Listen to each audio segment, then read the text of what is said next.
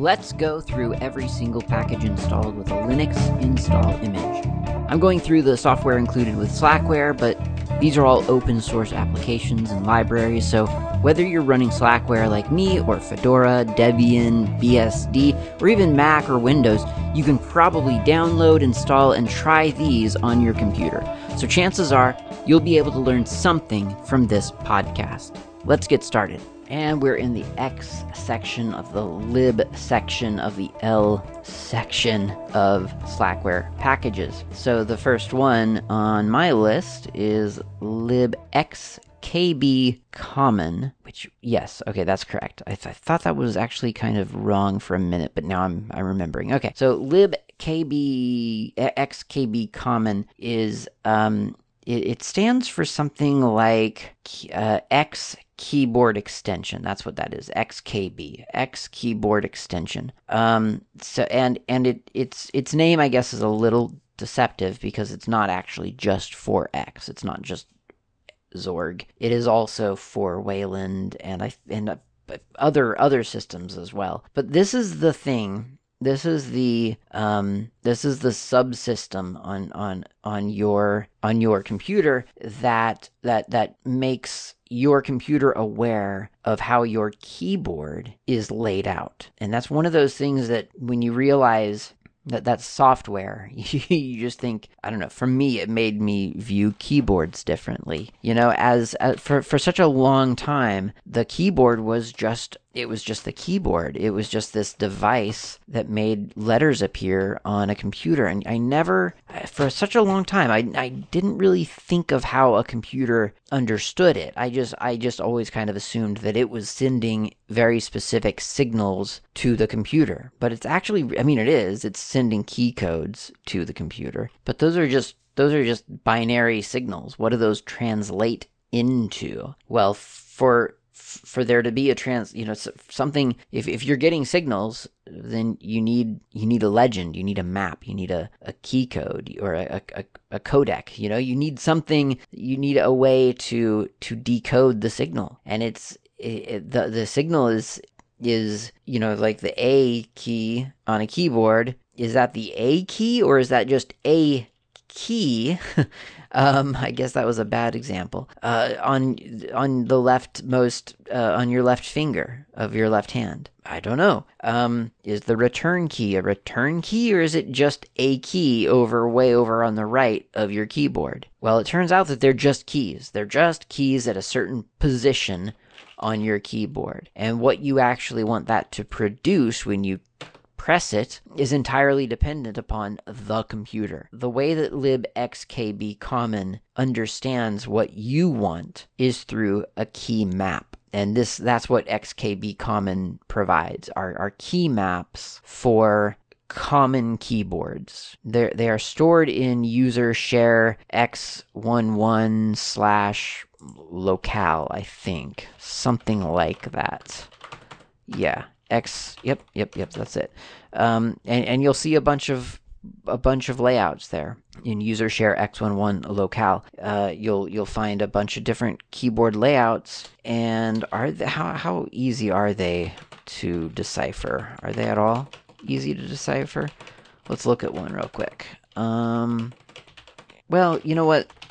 There's the compose file has always proven pretty useful to me. That's how you make uh, different characters appear on your keyboard through by, by pressing a, co- a, set combination of keys in a, in a specific order. Now, in order for that to work, you need to hit a compose key. You probably don't have a key labeled compose on it on your keyboard. So you have to designate a, a key in KDE or, or Plasma desktop, I mean, or in GNOME or whatever desktop you're using, you have to designate one key to be the special compose key. And then once you press that compose key and then a certain combination of letters, then you produce a different character, a unique character. So for instance, if I hit my right alt key and then press OC, I get the copyright symbol.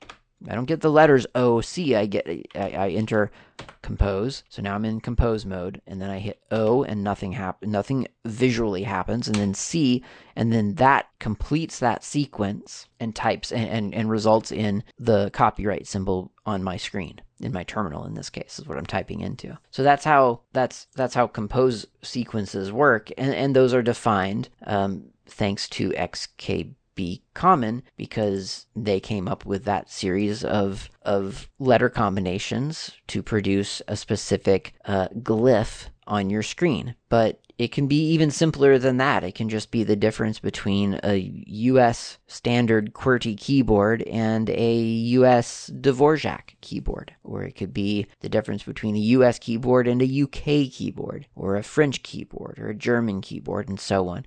libxkbcommon is the, the library that that parses all of that information and it does provide an API so that programmers can um, can can use this in their applications. Is there a better API? Why, yes, there is, and that's the next one in the list, libxklavier. If you go to freedesktop.org slash wiki slash software slash libxklavier, K-L-A-V-I ER, um, then you can read all about it. And so this is basically just it's it's another layer of uh, of interactions for for developers uh, to use to, to to talk to keyboards or to to parse the input of a keyboard. There is a short document regarding quote why multiple layouts rock, um, and it's available in uh, LibreOffice format or in PDF, but the LibreOffice format is a fun one. It's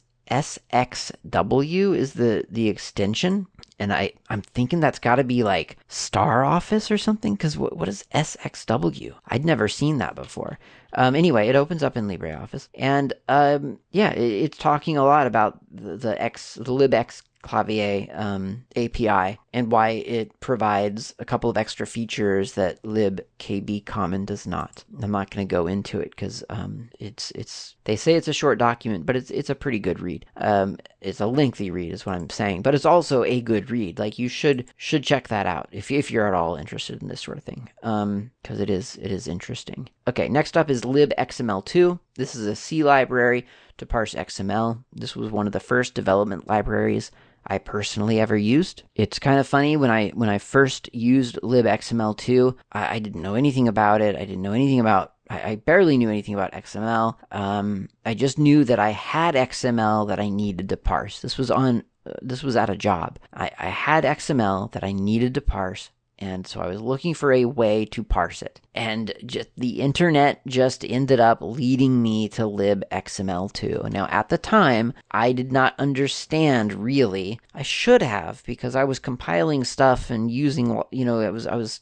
linking to libraries and stuff in a very manual way, but I didn't quite understand what a library was at the time. And so it was really confusing to me and I wonder if their website is basically the same to this day. Um, because you know, I went to the website. No, it's completely different. I went to the website and and it didn't. You know, it it, it I guess it to be fair, I mean, it, it, said, no, it is the same. Yeah, okay. So go to dub, uh, xmlsoft.org. This is what I, this is how I found this library eventually. You know, I, I ended up here. And it just didn't, it wasn't really clear to me how this worked. And in my head, I think I thought this was a, like a command. I, I think I thought that's how you programmed, was that you just gathered a bunch of commands together and made them work in in synchroniz- synchronization, and I d- didn't I didn't quite understand how to import a library yet. Um, so I was kind of, yeah, I was in between a lot of different sort of almost understanding something, but not quite. And so this was my first library experience. And I finally figured out that, yeah, you had to write a C code, a C, you had to write C code and you were going to be using m- functions and, and things from this libxml thing, but how to find that out, uh, what function did what, what, what function is even available. I mean, it's just such a, I mean, it's, it's days, it's days and days and days of, of, of learning new things to under just to conceptualize some of this stuff. Um, and I, I, never did. I, I the the whole project sort of just fell apart eventually because I just couldn't make any headway. And looking back, of course, I'm just thinking, oh man, there were so many ways to parse XML that didn't involve libxml. But if you are writing C code and you need to parse XML, libxml 2 technically is the, the, the, exact library here, libxml2 from xmlsoft.org. Uh, that's the way to do it. That's one of the ways to do it. You can import that library into your C code, and you've got a bunch of functions that can look at the XML. Now, the, the you know, with C code especially, like yes you've got a library that that that understands stuff but i mean do you understand what to do with the with with the data that you're being given from C. You know, there's there's a lot of juggling around of, of data that, that needs to be done, and, and that's if you don't if you're not super familiar with C and, and it's and, and how it it reads information and, and what you can do with it, then you know you're going to be learning something quite quite different. In other words, this is not like an XML parser for Lua or Python. This is this is just raw C. And so it, it, what sounds like, oh my gosh, there's a library for that. That'll be easy. It's like, yeah, but you're still writing in C. is, is, that easy? Maybe, maybe not. So, um, I don't know. Personally, yeah, lib, like XML, if I was going to parse it, me, I'd probably just parse it with Java, or Python or Lua, something. Uh, okay, libxslt. This is the library providing XSL transform for XML. Um, XSL is the style sheet technology. I think I've talked about this before when probably I was talking about XSLT proc or something. Um, yeah, XSL is essentially the style sheet of XML, and it it's kind of a beast. It's no CSS. Let's say that it is. It is a a set of rules and uh, matching rules that you write, and you're writing it in XML, and and then you're applying it to XML, and it's interesting. It really is. I have written entire web pages in XSL, and it it it has it was an interesting experience what, what you know is it practical? Is it is it something that you should do? No not really. It is an interesting exercise in in parsing data though. So um, libxslt is the library that that that provides style sheet ability to your c application. This, this is the kind of stuff being used by um, you know docbook and, and that sort of thing. That that's how that that's how data in xml is is processed. The nice thing about XML and XSL and all that other stuff is that it's just so darned explicit. Like there, it's just so it, it, it if if something is enclosed in two tags, then that is unquestionably the data that you're looking for. you know, it's just it's it's very easy to identify. Um, so there's I, I do I, I love it in in in that sense uh, but I, I I fully admit it, that it's not always the easiest thing to parse. Neither is YAML which in fact is the next library on the list lib YAML.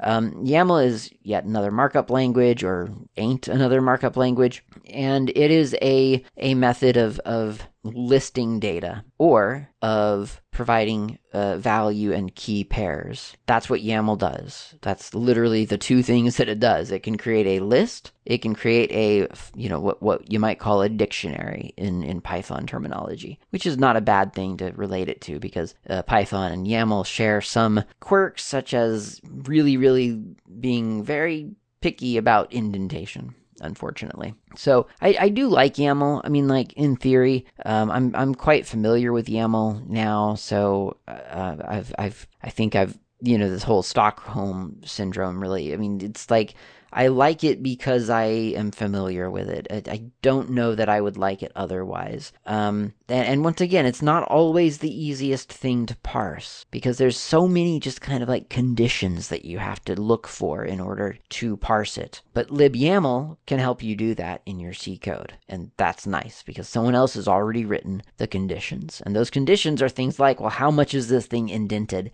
Compared to that other thing. And if this is indented more than that, is it a valid? Does it con- contain a valid data type? Is it a um, is it a list or is it a, a dictionary or, or as they say in YAML, is it a mapping or a sequence? Those are the two data types in in in YAML. There, there you can map things, which again, it's basically a value and a a key value pair or is it a sequence? And a sequence is just it's a list. It is a it, it's a series of values and that's it. Now you can you can you can mix the two together. For instance you can have a, a sequence in a mapping. So you you could have a, a value like um or a, yeah i guess it would be a key would be uh, maybe linux distributions colon and then a sequence of distribution names indented underneath that. So you'd, you'd indent it and you'd have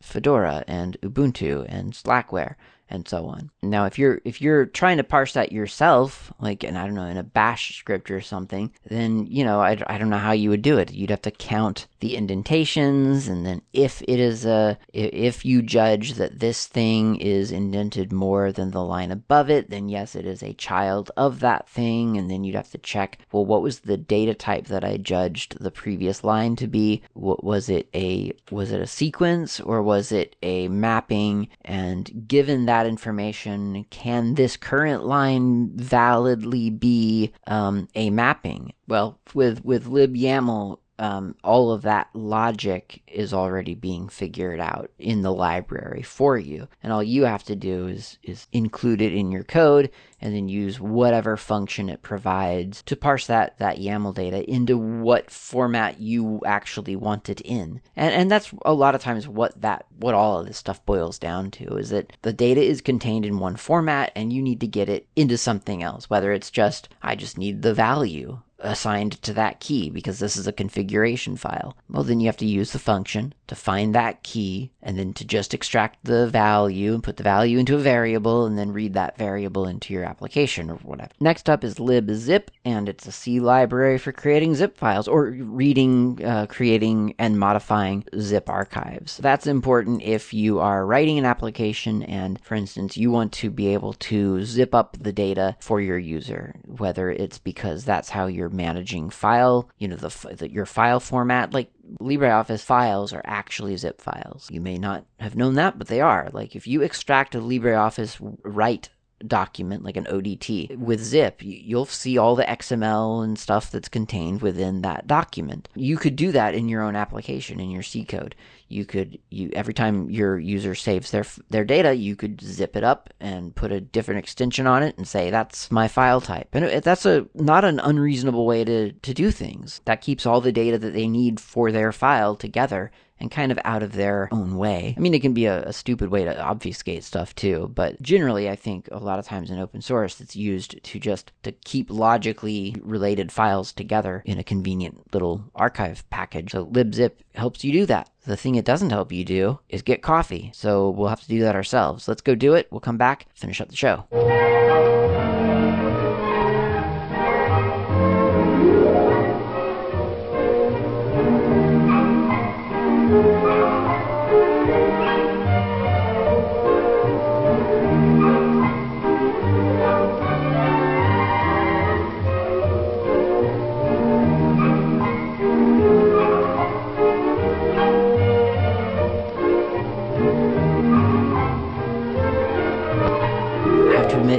Of feels like we would never reach this point, but we're here. We are out of the lib section within the lib section. As I've said frequently uh, at the end of shows, of course, that, that just because we're past LIB whatever doesn't mean we're out of the L section. We're just out of the LIB naming scheme. So there's still quite a lot to go within the library software set, but at least we're, we're past the LIB. We're, we're up to L something else now, and specifically that's LMDB. But first, I should mention the summertime coffee blend from Flight Coffee.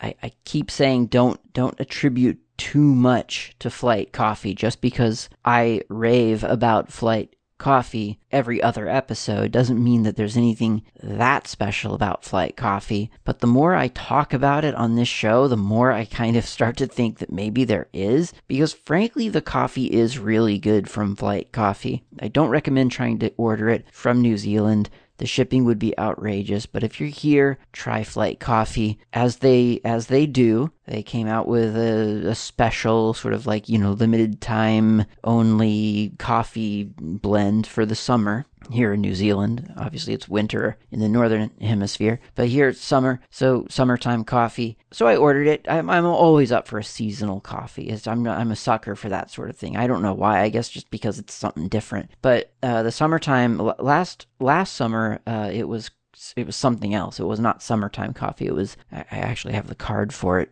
uh, back there on the bookshelf, but uh, don't have it in front of me, so i will skip over it. But it it was oh, what was it? Something something funny. It was like I don't know the big chill or the the the cozy. No, that was cozy. Was uh, the big cozy was winter? Obviously, yeah. I don't remember, but the summertime blend this year is really quite good. There's uh, it is described as having sort of the flavor of apricot, an after flavor of apricot, and to be honest, there is a little bit of a flavor of apricot. Again, it's not literal flavoring. They don't like put apricot syrup into the thing or something. It's but it's it's um it's a flavor that evokes evokes to you or might evoke to you kind of a, an earthy, fruity flavor, and that is there. And it's really, really good. I've tried it um, in my mocha pot. I've tried it in the plunger, and I've tried it in the the stovetop uh, percolator. And yeah, it's a it's a good a, a bright coffee is the, the term I keep using for the, for these coffees that I'm really enjoying. Um, I think I'm I'm kind of a, a weirdly I'm a sucker for uh for for mild well, I'm, I guess I'm really just a sucker for coffee because I was going to say mild coffee, but that's different than bright coffee to me, and that's different than deep or rich coffee. So I, actually, I, I, quite like all of them, but um, I guess I like the variety, so the diversity. So really good coffee, summertime from Flight. That's what I'm having right now. And we're going to talk about LMDB, not to be confused with IMDB, the Internet Movie Database. This is a database. It is a libm database, which I think, uh, from what I'm ascertaining, the M is for memory. I think I couldn't exactly find an ex- uh, like uh, that stated explicitly, but the big feature of MDB, which was developed for OpenLDAP apparently. But MDB, the, the big feature here is that it it maps a, the the database to memory. So you're kind of using a database just kind of like out of RAM. So it's super super fast, and I couldn't quite gather from the source code, which I did look at. I I I, I don't have a complete picture, like a workflow of how the data gets from here to there and then back to here. Because even though you're using this ultra fast, like we're talking 250,000 index searches per second on a million record table. That's not a test that I ran. It's a test that some some people on the internet ran, but that's the kind of numbers we're talking about so really really fast real time memory database functionality but it doesn't just live in the in in memory or else if there was a power outage you would lose um, you would lose your data. So it, it does get written to disk eventually. So i'm assuming there's some kind of almost you could you might even think of it as like a journaling process or something. Um, or maybe it's completely different. Like i say i couldn't quite unravel it uh, at, uh, with the quick read through uh, that i did of the source code.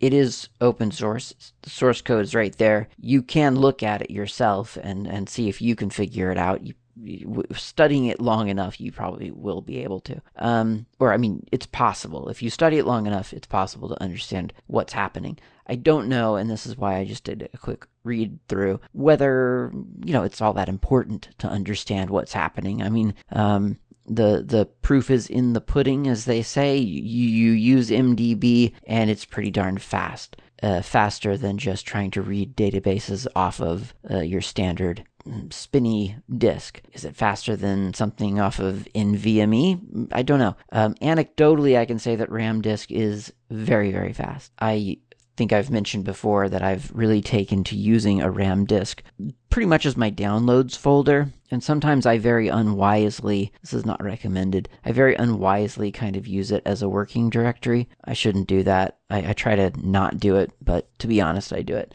Um, and it just, it opens files so quickly. It saves things quickly. It's, it's a noticeable difference, which is fascinating to me because NVMe was a notable difference from, uh, solid, or, you know, the, the old solid state drives. I don't, I don't know what they are, but you know the the normal ones, the SATA ones, I guess. Uh, and that was, of course, a notable difference from a spinning disk. So y- you just keep going further and further to, I guess we're we're down to that point where every sort of couple of microseconds makes a difference to your to, to whether something is noticeable or not. And I'm I'm at the point where yeah, a couple of microseconds, I guess I'm starting to be able to detect that. I mean, I don't know if it's literally a couple of microseconds, but you know what I mean? Like the difference between opening a big old uh, PDF, which you know slow to open every time, right? You, but the difference between opening that PDF from a spinny disk or or an SDD or NVMe or RAM disk is just there's no question about it. it it's faster on RAM.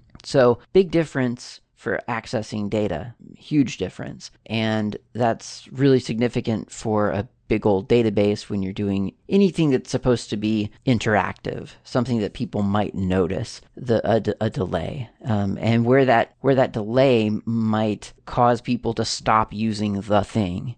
That's a significant thing. So um, it looks like I did the LDD trick where I'm doing user, er, looking at everything in user bin. I, I could look elsewhere, but I, am just looking in user bin uh, and doing an LDD for uh, lib, or what is it? What did I grep for? libmdb. And that comes up for actually quite a few things within the KDE framework. Things that I wouldn't have uh, expected maybe like elisa e-l-i-s-a that's the, the music player that i actually do use uh, pretty much every day. Dolphin gwenview and then some things that I, I guess i would have expected if i'd if i'd thought about it which i didn't know what MDB was used in, so I didn't expect it to be in really anything. But um, I, I didn't not expect it to be anything. I just didn't expect. I didn't know what to expect. But but Baloo, B A L O O, Baloo, the file indexer uses that, which makes a lot of sense because I mean I think KDE has a little bit of a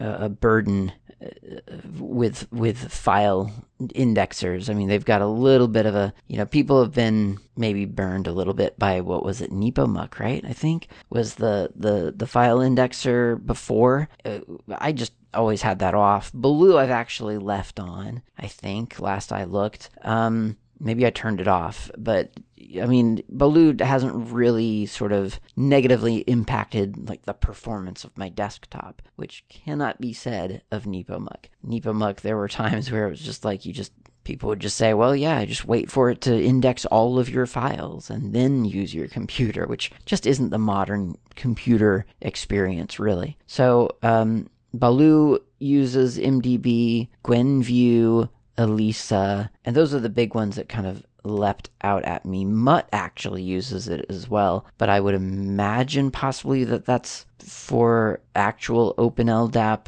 um, integration, although maybe not. I'm I, I was using Mutt at work for a very long time and did have it integrated with LDAP and I only quit using Mutt because it just became uh, it, it it made less sense to have my email in a separate client at a certain point, and just having it in Evolution because I use GNOME at work um, just kind of made sense because that integrated with the calendaring function and so on. Yeah, Mutt does apparently use it, so it's it's it's a it's a featureful database, very fast. That's LMDB. After that, there's Loudmouth, which is a C library for programming uh, in like with with for whatever Jabber, the Jabber protocol, working with the Jabber protocol. Jabber protocol is a chat protocol. It was or I guess the the official or generic name or term for it is what is it XMMP I think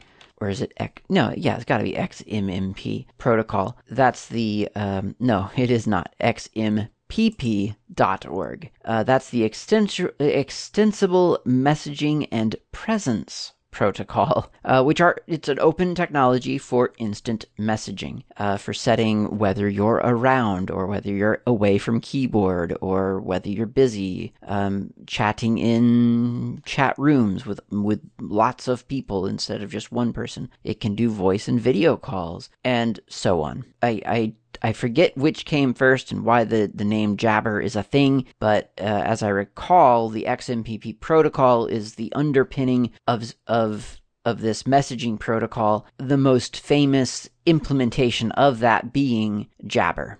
So, and, and I don't think Jabber is around anymore, is it really? Like Jabber, that's funny. There's Cisco Jabber. Is that is that is that the thing? Like, is that? Yeah, I think there must be. Uh, maybe not. No, surely not. Cisco couldn't have bought Jabber. Maybe they did. I don't know. Anyway, Jabber used to be like a little open source project where you could chat with friends over what turned out to be the XMPP protocol. Loudmouth is a way, if you were going to write a client, you could use Loudmouth to make that happen. That's really kind of all that needs to be said about this. It's, it's only used in Mcabber, M C A B B E R. It is a console client a chat client that you can run in a terminal to speak over Jabber. I, I, don't remember seeing this in the big long list of applications. So maybe this could, I don't know where this would be. It wasn't in the A set, I guess. Um, yeah, I'm not sure wh- how Mcabber is on my system uh, or where it is in the repository of Slackware installable files, but it is on my system and and it uses, according to LDD,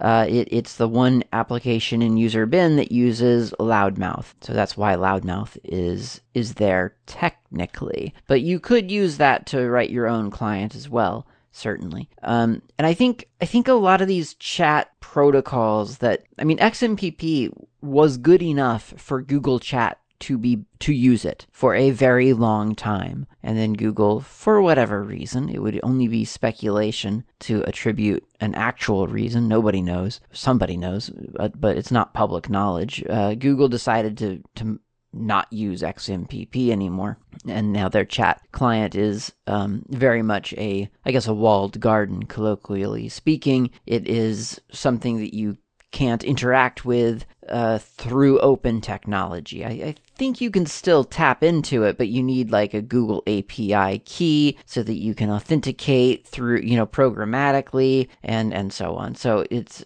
it is a lot less, well, certainly less interesting to an open source enthusiast, and uh, it's a real pity. But but I think when that happens, if if nothing else, it it demonstrates how robust an open source technology can be. It is a thing that that people have um, relied upon. Like major, you know, Google Talk is apparently what it was called. Um, even if that was something happening in 2009, when there were maybe I don't know, you know, a couple million fewer Google users or something, it was still a lot of people. So that's kind of kind of interesting. Um, and I think a lot of these open technologies are important for chat. Well, for, for the reason that we're for for the reason that we that we've not learned today. I mean, think of how many chat clients you have to uh, negotiate with in your daily life. I mean, maybe you don't have that many, but I mean, I'm just a normal guy, and I've got like, let's see, one, two, three, four, four chat clients installed on my system right now, or you know, consciously installed. I mean, I, I also have Mcabber, but I didn't realize that was installed. But I mean, you know, like I've got four chat clients that I that I use.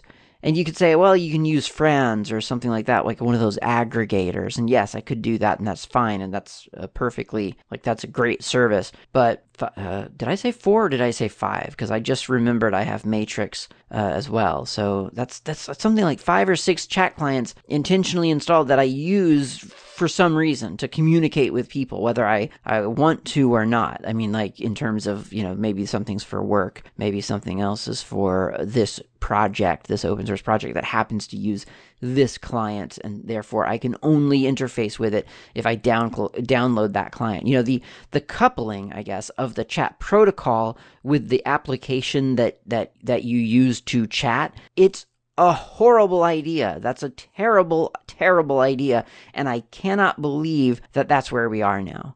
Like, cause we, I feel like we've already done this. Like, there was ICQ and AOL and others. You probably have a couple that you can remember. You know, there were these chat, Yahoo chat.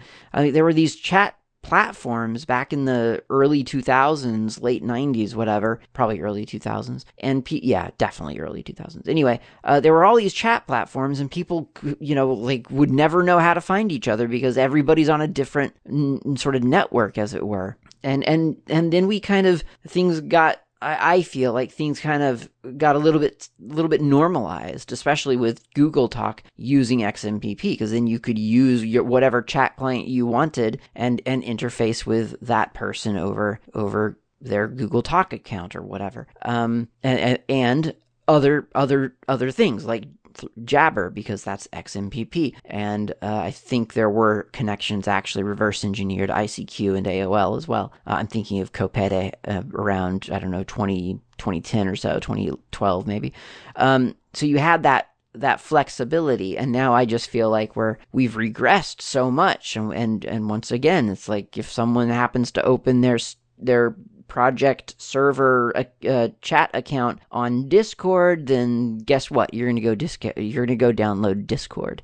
Uh, if they opened it on um, Google Chat, then guess what? You're, you're, gonna have to use a Google account to get into that thing and, and talk to them. And and and a lot of these are just bound to clients. Like you just don't really have a choice. And I know that uh, it's probably happening as I speak. Reverse engineering all the protocols and and interfacing with things through um, mirroring chat bots and things like that. All of that's like possible, but it's just I don't know. It feels like a real step backwards, and it just annoys me.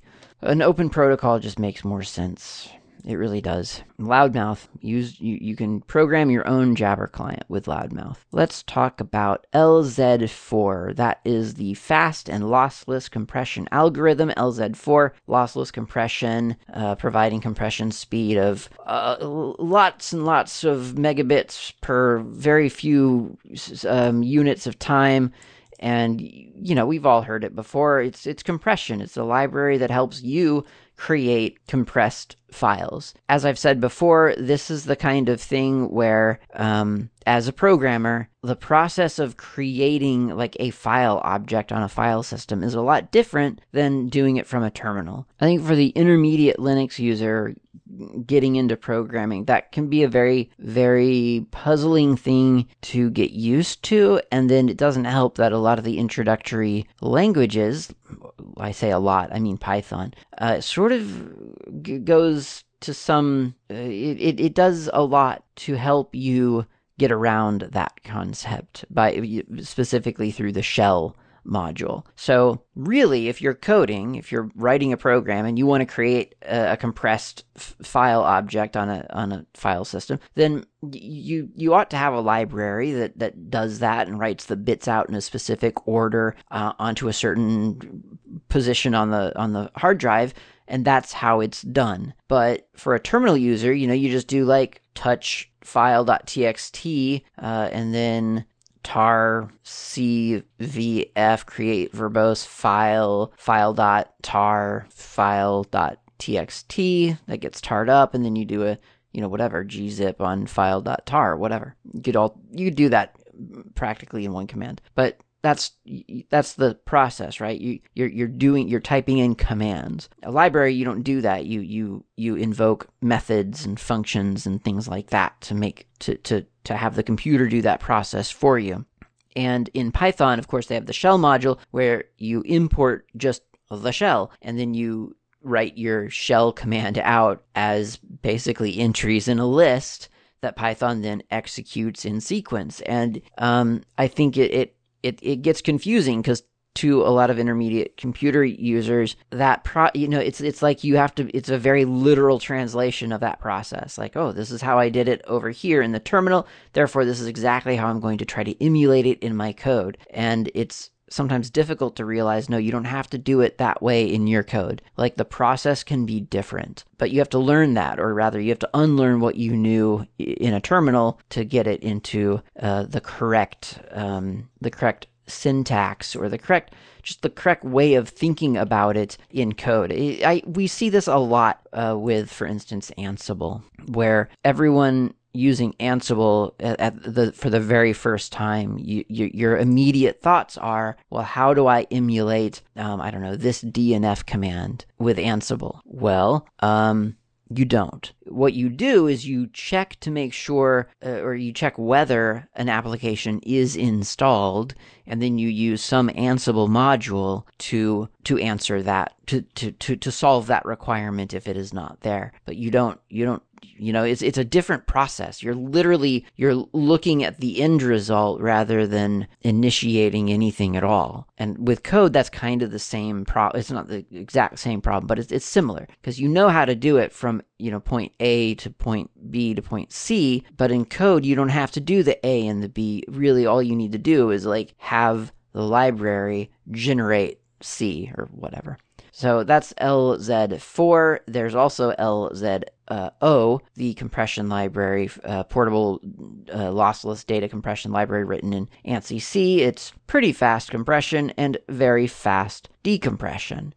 I like that. Pretty fast. That that's that's a, a refreshing change. Uh, so that's um, LZO, L, LZ4 and LZO, and that's the L section. That's it. That's all the L's of the L of the L software series. That is all the L's, and I think that sounds like a good place to, or a convenient place to stop. So I think I'll declare the episode over. I mean, we could get into the M section, but it just feels kind of neat and tidy to have done all of the L's, or to, to gotten through all of the L's. So let's start with the M's in the next episode. Thanks for listening. I'll talk to you next time.